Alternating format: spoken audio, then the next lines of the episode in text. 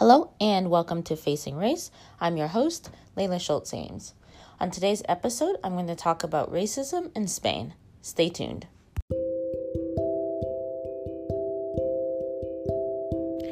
Okay, so I thought it would be interesting to look at racism in Spain, like I said, because for those of you who don't know, I've lived in Madrid on and off for several years. And I actually first came to Spain, to Salamanca, to study abroad when I was 20 years old. And I instantly fell in love with the country. It wasn't my first time going abroad, but it was definitely the first time I really connected with another culture in the way that I did. I was really just 100% in love with Spain the culture, the people, the society, everything, the holidays. And it was perfect. I mean, well, okay, as perfect as as any place can be because obviously no no society, no country is is perfect.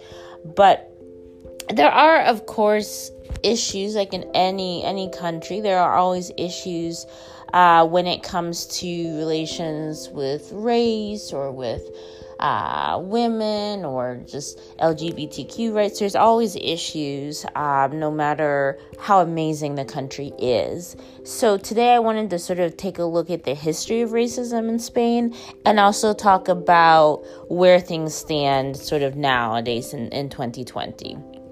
So I guess let's just start at the beginning. So in Spain in, in 1449, rebels in Toledo, Spain, which actually at one point was the capital, published an edict that you've probably never heard of because it's not super common knowledge, but the effects actually still resonate today. And it was actually the first set of discriminatory laws based on race. So I think it's probably documented, pretty well documented, the widespread mistreatment of Jews in Spain back in those days. And if you've heard of the Spanish Inquisition, I think a lot of times a Monty Python sketch come comes up. But Spanish and Portuguese anti-Semitism isn't just a historical artifact. According to a lot of historians, the Spanish categorization of treatment of Jews actually sort of provided the initial sort of discriminate discrimination against people of darker complexion and it kind of gave gave rise to this general concern over purity of blood or in Spanish they call it limpieza de sangre. And it sort of is a concept of biological race. So the discrimination against Spanish Jews peaked decades earlier in about 1390 when a priest incited a lot of these anti Jewish mobs and started the slogan convert or die. So, about a third to a half, it's not entirely sure, of Spanish Jews, they were actually the largest community in Europe at the time, were converted to Christianity. And that was actually the greatest mass conversion in modern Jewish history some of these conversos as they were known they they became really successful. And this was a success that kind of fostered this widespread resentment against these so-called new christians. So during a period of political instability in the 15th century uh, the conversos were kind of seen as supporters of the king and they kind of became these scapegoats for a lot of the weak rulers so in in some cities, physical battles were actually breaking out between the old Christians and the new Christians. That would be the the converted Jews. So on June 5th, uh, 1449, an elected official by the name of Pablo Sarmiento issued this uh, basically this order, and it was the first set of racial exclusion laws in modern history and it barred conversos, regardless of whether they were serious, serious, true Christians. It barred them from holding private or public office or receiving land from the church, and this it could prove four generations of Christian affiliation. So obviously, they could not do this. But this sentence, if you will, introduced race into Spain, and conversos claimed that it really, you know, this was discrimination, and obviously it was discrimination against them. Uh, so a lot of these anti Semitism type experts, if you will, um, have looked at this as an example of sort of the first rule or the first type of legitimate racism. And obviously, this was not something that only stayed in Toledo this sort of went viral. So other localities kind of followed suit. Um, Cordoba in, in, southern Spain, they banned conversos from office, and they actually exiled exiled a lot of them as well. And so a lot of other areas they banned um, them from marrying, or uh, when it came to students, a lot of the converso students, um, starting in and Valladolid, uh, another another area in, in, Spain in the 1480s, they were uh, forbidden from attending universities, and then you had by the 1500s, most of them were barred from universities around Spain, such as uh, Salamanca, Sevilla, Toledo, um, and then you started seeing by this the later 16th century as well, a lot of churches were barring them from holding any type of official position in the church. So there's a lot of discrimination uh, in during that time period. The crime of, of which those of Jewish lineage were guilty was essentially uh, they they were thought to be the reason that that Christ was dead. So they were sort of alleged to have had a role in the killing of Christ, and they had this type of original sin.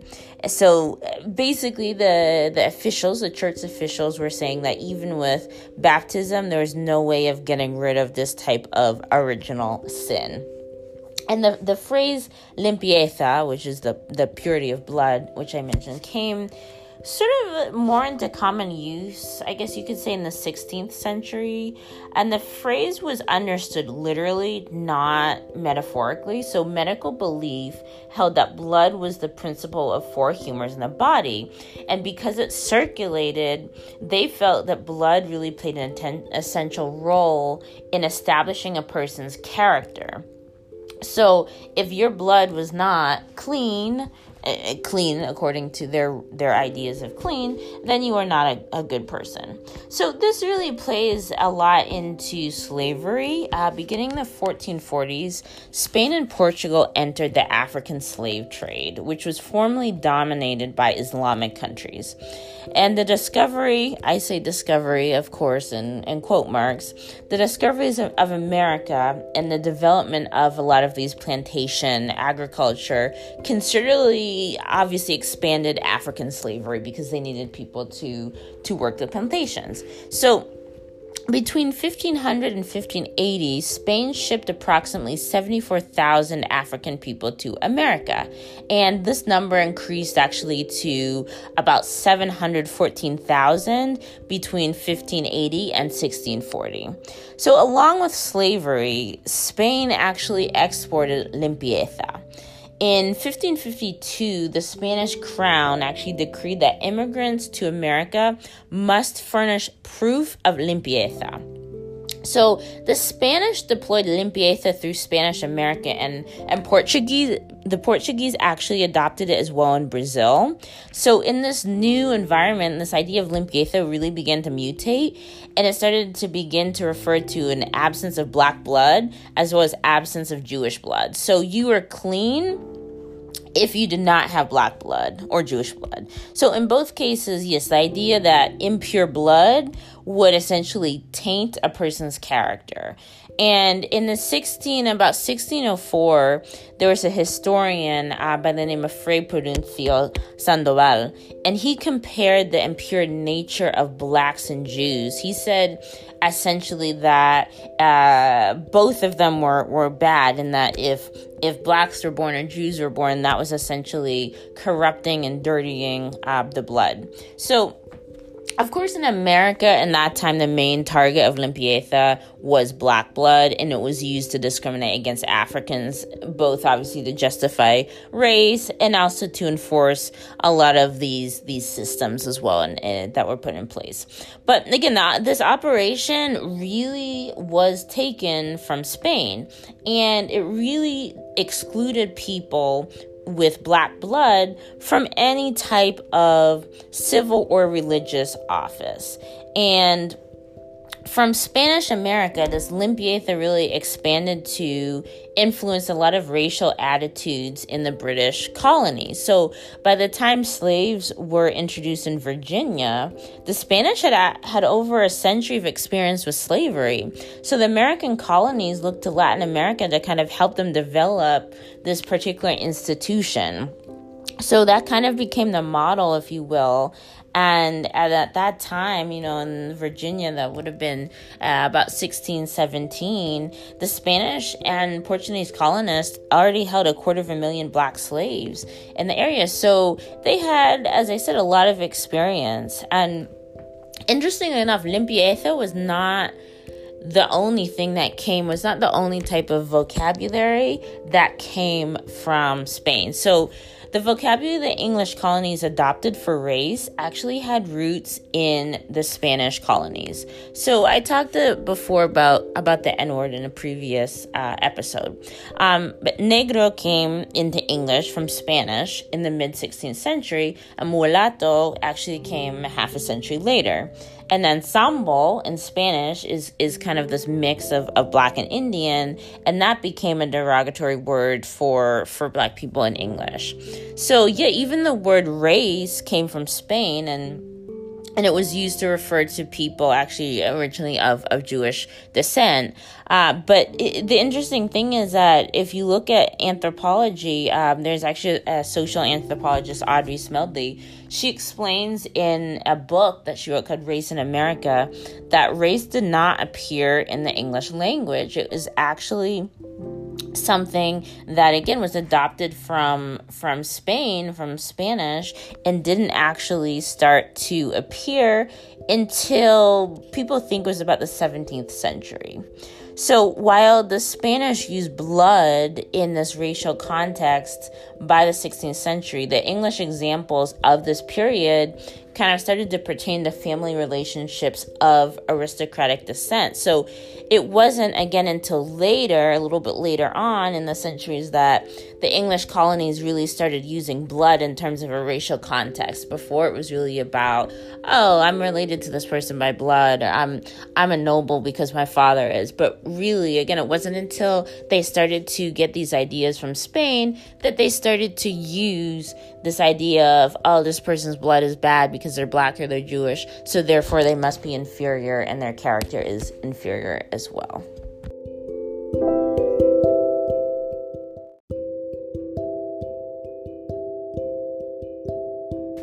So, how does all of this pan out in today's society? Well, if I ask a lot of my non black Spanish friends, they all say racism doesn't exist, that it's a culture shock, or that America is more racist because Spain is international welcoming and, and America has more problems with police brutality, etc. And obviously, of course, it is welcoming, and there's actually many immigrants, particularly here in the center of Madrid. But I, I think it wouldn't be honest to say that racism doesn't exist because it happens in every country and Spain is definitely not exempt from that. So, I mean, I will say personally for me, I haven't had, I haven't experienced a ton of racist incidents. I've experienced more what we would call microaggressions, right? And those would be people, you know, staring at me or assuming that I don't speak Spanish because I'm black. Or I remember one time a woman, an older woman, she didn't want to let me into my friend's apartment building because she didn't recognize me and she said, Oh, no black people live here, so I know you don't live here, so you can't enter. But, you know, I, I, I think that, yeah, of course, you know, in every country, racism definitely exists, and I've noticed racism in schools as well. Uh, for example, I, I teach at an international school just outside of Madrid, and you would think because it's an international, well regarded school that uh, people would be more open minded. But you know that's not always the case. Uh, last year, when when COVID hit, a lot of the Chinese students were actually made fun of, and some parents started asking that the the Chinese kids sit at different tables or be separated uh, from the rest of the students. And unfortunately, a lot of teachers and, and some of the, the admin didn't really stand up to the parents in the way that I, I think they should have. And I think they should have just said, no, this is ridiculous.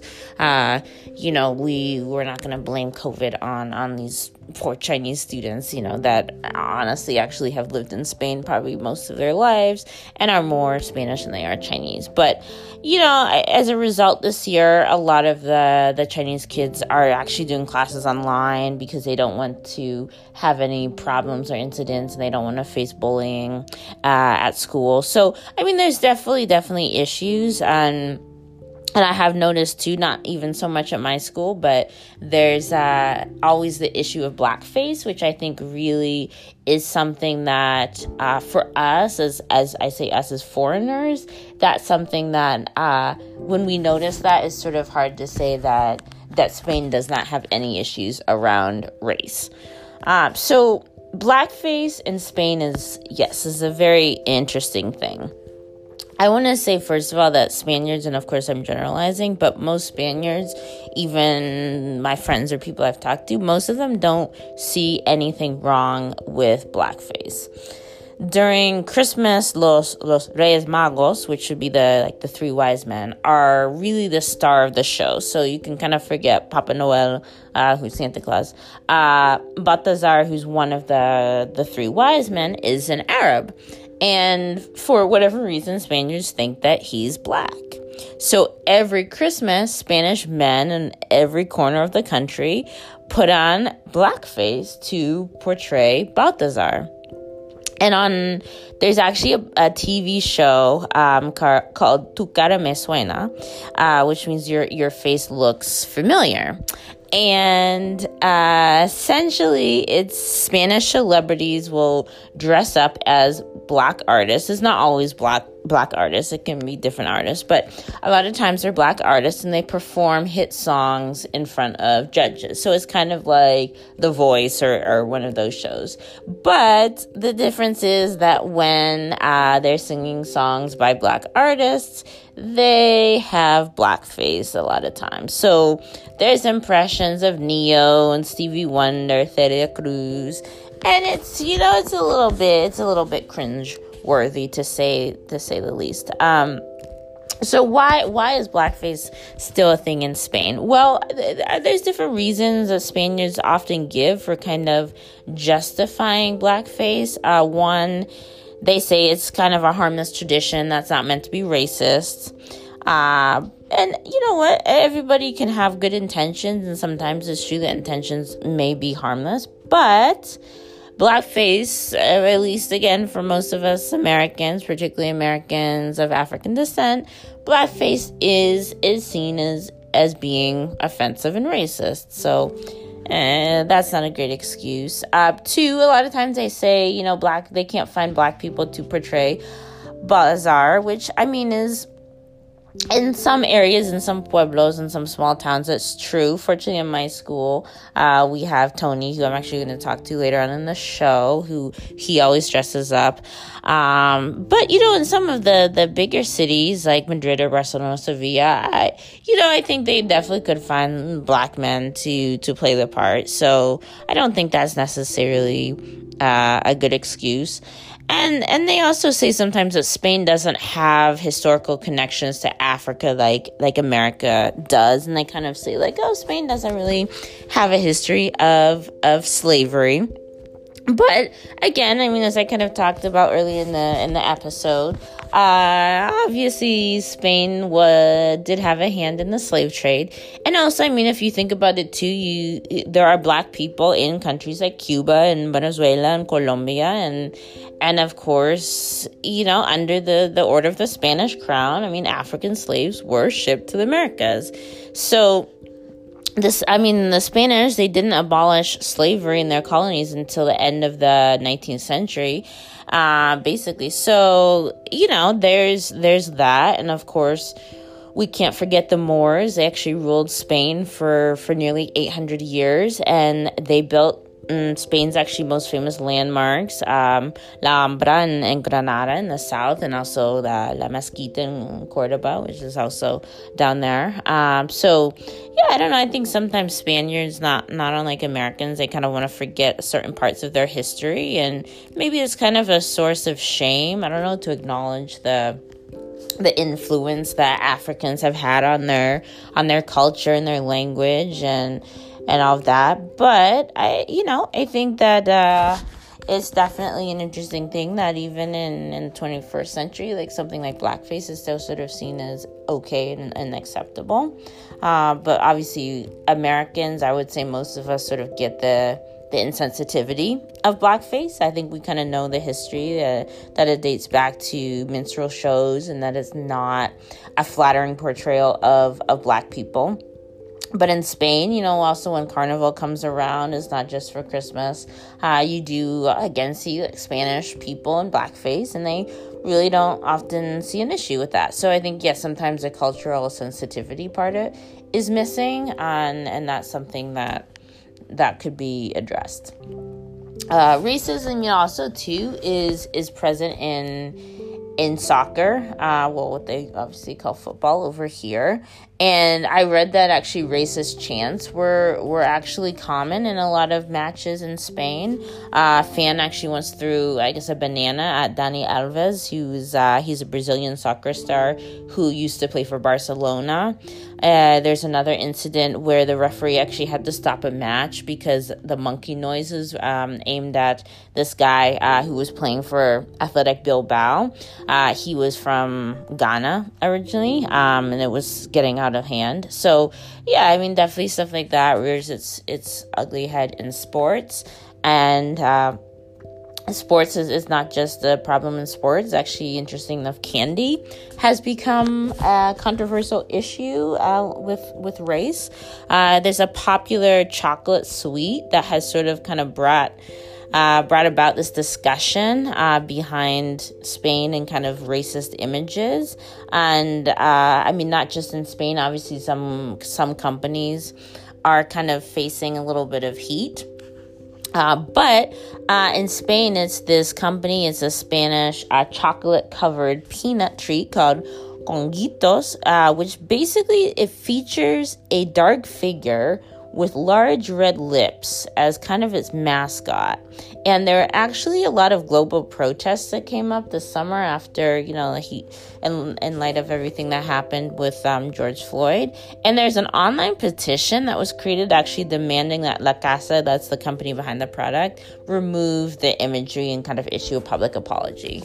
But uh, interesting enough, unlike brands in the US like Uncle Ben's and Aunt Jemima, uh, La Casa has actually defended its use of the image and they actually issued a statement basically defending the mascot as being like a friendly character and it's like good vibes.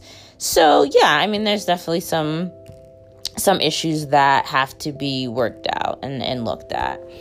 And then, in kind of recent uh, government issues, uh, last year, Spain's National Security Council actually warned the government about a rise in xenophobia and racist hate crimes. Uh, they were doing a study with the University of Valencia, and they found that black people in Spain are seven times more likely to be stopped by the police than white people. And there have been numerous counts of racial discrimination towards tenants and also home buyers as well uh, that are, are, are people of color. So, I mean, obviously, a lot of this stuff is not as common as in the US, particularly around incidents of police brutality. But I mean, it definitely happens here. Uh, recently, a couple years ago, a Senegalese street vendor, um, Mame Mbaye, actually died uh, of a cardiac arrest. Uh, he, he basically collapsed while being chased by police officers here in, in my neighborhood in Lavapiés in Madrid. And a couple years ago as well, there's an off duty Guardia Civil officer who shot and killed a, Moroccan father of two. And he would basically said, you know, oh, I had to do it before an Arab blows up a bomb. You know, I had to blow him up first. And he ended up getting off, or he got a reduced sentence, actually, I believe, last year on grounds of mental health. But I think it is actually a hard, Spain can be a hard country for immigrants sometimes. I know that it took me almost a year to get my residency permit. And that was even with the privilege of hiring a lawyer and, and having, you know, the resources to do so. So, uh, there's a lot of laws uh, for immigrants that make it really hard for them to sort of uh, assimilate, if you will, into the culture.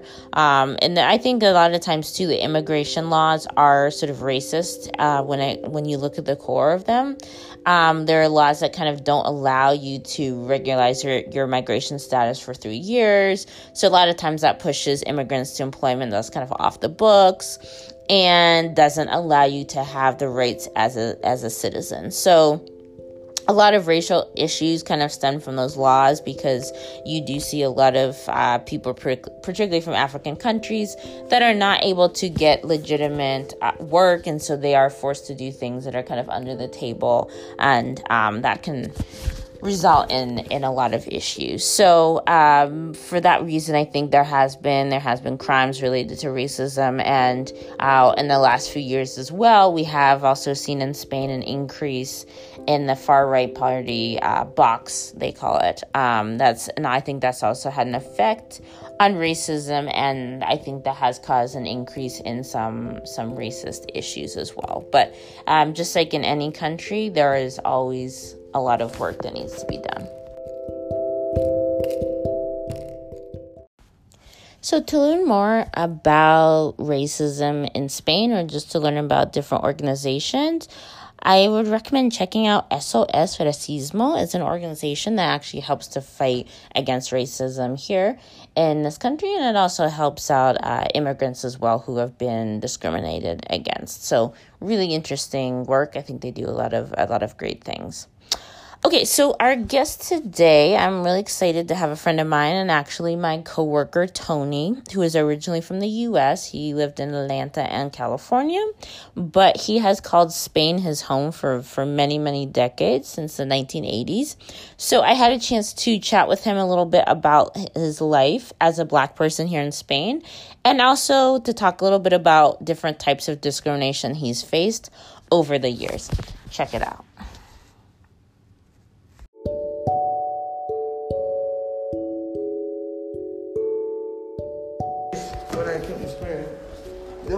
Much of, uh, of uh, racial discrimination because there were less blacks in Spain.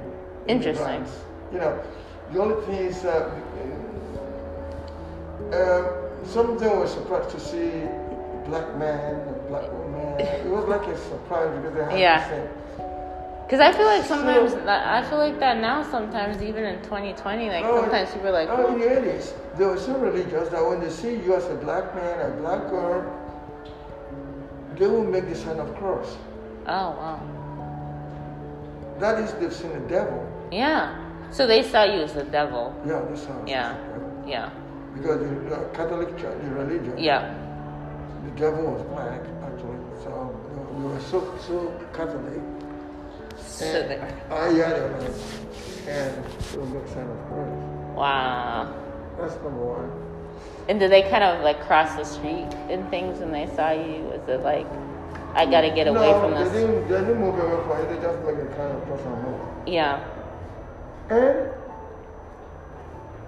actually, really, uh, I'm that kind of person, I refuse to think people discriminate me. It's their problem if they do discriminate. Right. It's their loss that they're not getting to know you. Their fucking problem. Right.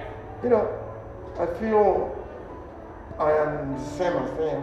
Mm-hmm. Apart from the problem. Right. So if you want to, if, uh, if you don't want to talk to me, it's your problem. It's not Tony's problem. Right. There's nothing you and can I, do about it. Really, in public transport, they don't want to sit close to you because. Yeah, yeah. Of course, that happened in Atlanta when I was in Atlanta. It's, it really, look, we used to go to to Atlanta Hawks stadium. Oh yeah, and, and we, yep. to, we all met um, groups of people. We met in uh, Peachtree Street, the train station. And the first three, the first three carriages in the train were all blacks. Mm-hmm and the, the four, five, six carat were all white. We're so there was kind of separation. Yeah. So that didn't really bother me. So in that sense, it's in okay. some ways similar to the in, states. In the 80s, yeah. in the 80s in Atlanta, Right. the 80s in Atlanta versus the 80s in, in my Spain. neighborhood, my neighborhood was a black neighborhood. I lived in a black neighborhood all my life. Right. But I think it's changed now. I'm talking about the 80s. So Mm-hmm. that didn't really bother me. Yeah, but it's definitely something you noticed here that sometimes people are like, I don't But want to then- sit next But to you. then come the 90s. The 90s when the kind of political groups came in, and there's, there's some some gangs like uh, the skinheads. Mm-hmm. You know, that was when we started attacking the blacks Right. and homosexuals. And that was big. Uh, then if they saw the black, they would go for it. Right.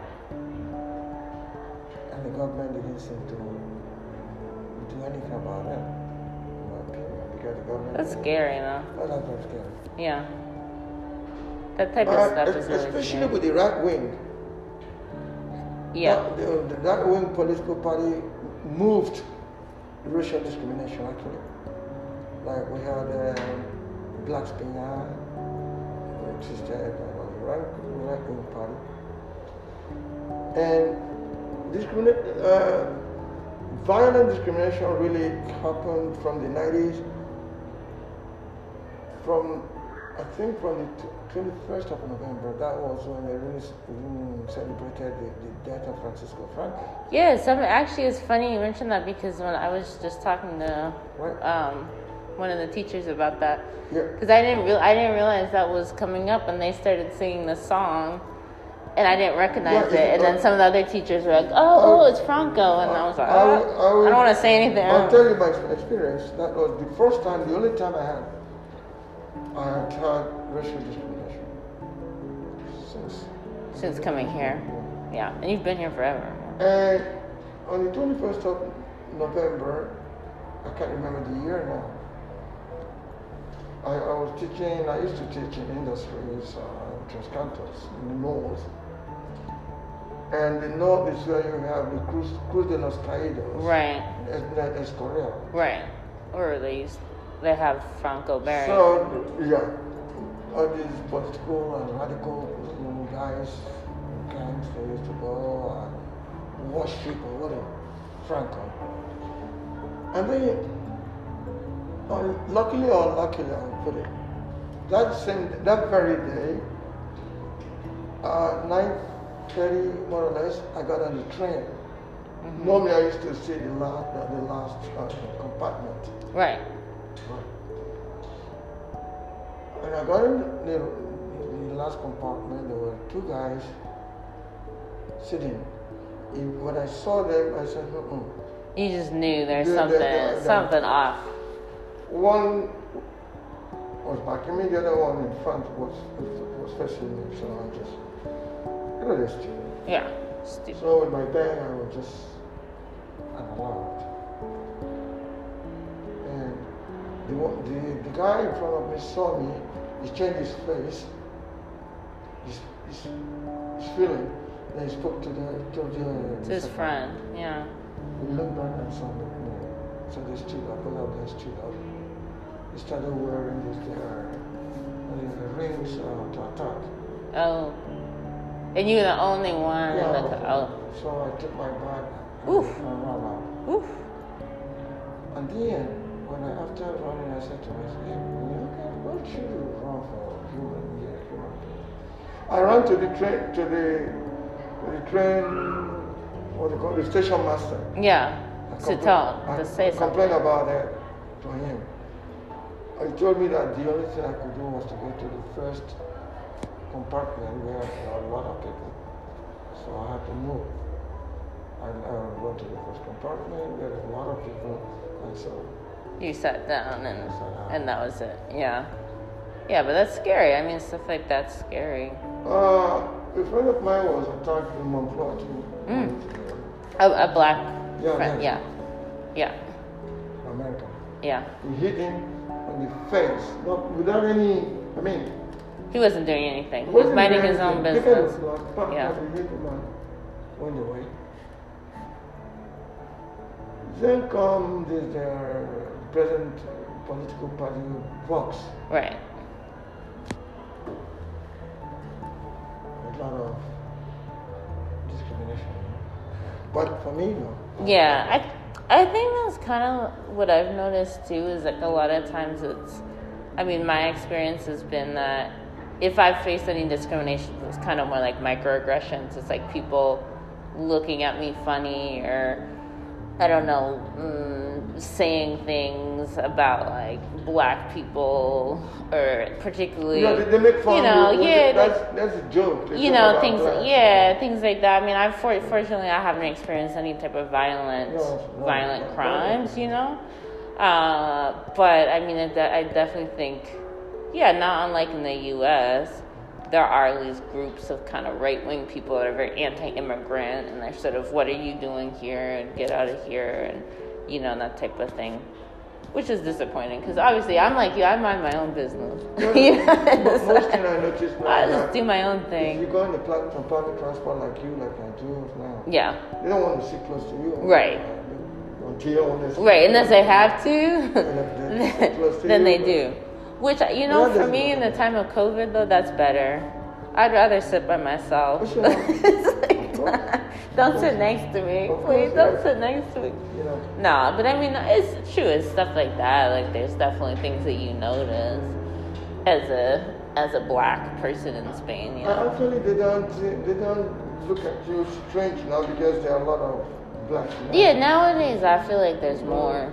I mean, especially in because you know I live in the center, so uh, I'm by no means the only one. Though I think a lot of times people they think that I'm from Senegal or something like that because the Senegalese and Moroccans they live, you know, in the center. So I think they kind of assume, like Spanish people maybe assume that I'm I'm like that. So I've noticed that if I walk, for example, in you know some of the wealthier white areas of the center, a lot of times they're kind of looking like, they're "What's this Senegalese person doing?" You're out of your neighborhood, man. Because we blacks we have that kind of that kind of uh, thing that we're we're uncivilized, we're Right. poor, Lazy, whatever. aggressive, we don't have jobs, and Yeah, the job thing is, is interesting because I remember two years ago, so I have this friend, he's a Spanish friend, and I was visiting him, and his neighbor was this elderly woman, and she was talking to me, and she said something about, like, you have a job? And I said, yes, and she's like, oh, usually black people, they come here and they don't work, you know? And it, I think she's thinking of, like, you know, the people in the center that sell sneakers, you know, like the yeah, Africans yeah, or whatever, yeah, yeah. and she was kind of thinking like, Yeah, I remember. What? Yeah, that's You're a teacher? Now, now you say this here. Yeah, Yeah, okay. yeah. Yeah. You know, I, I used to have a friend in Tres Cantos. I, I worked with him. He wanted me to uh, to continue working with him. Uh, I taught in this. He had an academy. yeah, So we were friends, of course. And and after a while, I left. I left him. Yeah. You know, ten years after that, his academy was still going fine in, like, in Tres Cantos. nice. So one day, I just decided to go and visit him. I was coming from uh, an enterprise after teaching Right. with my bag.